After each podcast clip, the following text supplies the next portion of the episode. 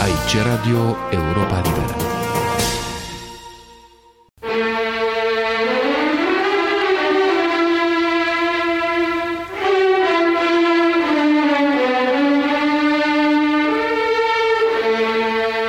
Actualitatea românească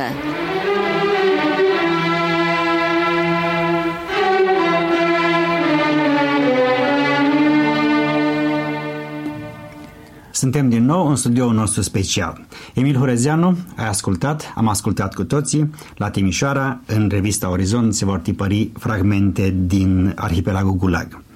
E o carte importantă care a însemnat mult pentru Uniunea Sovietică și pentru restructurarea și pentru reformele Gorbaciov, pentru că și acolo a început să fie publicată de îndată ce lucrurile au luat un alt curs. Altceva vreau să spun, astăzi știre de la București, cotidianul Adevărul și nici nu îndrăznesc să spun fost scânteia, deci cotidianul Adevărul a început să publice extrase din cartea Orizontul Roșii scrisă de generalul Ion Mihai Pacepa.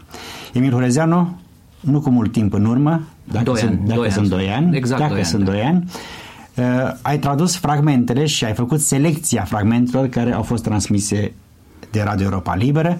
Au fost multe probleme atunci. Atunci alături de noi era și Vlad Georgescu și tu personal ai avut multe probleme. Care sunt acestea, dacă e să le dăm în vileag astăzi? Foarte pe scurt, pentru că problemele noastre sunt cu totul neînsemnate față de problemele uh, României, față de problemele oamenilor care și-au dat viața acolo și au avut atât de suferit. Foarte pe scurt, istoria acestor transmisii pe care n-am fost autorizați să o spunem la acest microfon niciodată și n-am fost autorizați de propria noastră profesie. Pentru că am considerat, am considerat întotdeauna că suntem în situația unor, unui pilot, unor piloți de avioane, uh, de pasageri, care în momentul când uh, avionul se află în zbor, n-are rost să se apuce să le vorbească pasagerilor de pericolele iminente ale unui zbor cu avionul și n-are rost să le relateze precedentele, accidentele și pericolele acestui zbor, ci din potrivă trebuie să le asigure confortul psihic și fizic care să, care să le permită să ajungă acolo unde și-au propus să ajungă.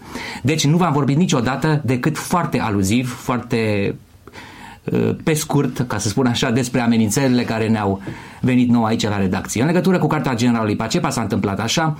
Directorul de atunci al Europei Libere, Vlad Georgescu, a fost în America, a primit un prim exemplar din cartea Orizontul Roșii, din partea generalului Pacepa, a venit cu ea la München, hotărât să, ca ea să fie difuzată. Deci a luat această hotărâre. Câteva zile mai târziu a sosit de la București cumnata sa, care cu două ore înainte de a primi pașaportul a fost convocată la securitate. Uh, Am uitat să spun că în momentul când s-a întors din Statele Unite și s-a decis să difuzeze această carte, Vlad Georgescu a anunțat pe post, într-un editorial, că postul nostru de radio va transmite fragmente din această carte. Deci se aflase și în România. Revenim acum la, acum la București. Cumnatei lui Vlad Georgescu, care urma să viziteze Germania Federală, i s-a spus la securitate, dacă Vlad Georgescu transmite această carte, va fi omorât. A fost un mesaj scurt și cuprinzător.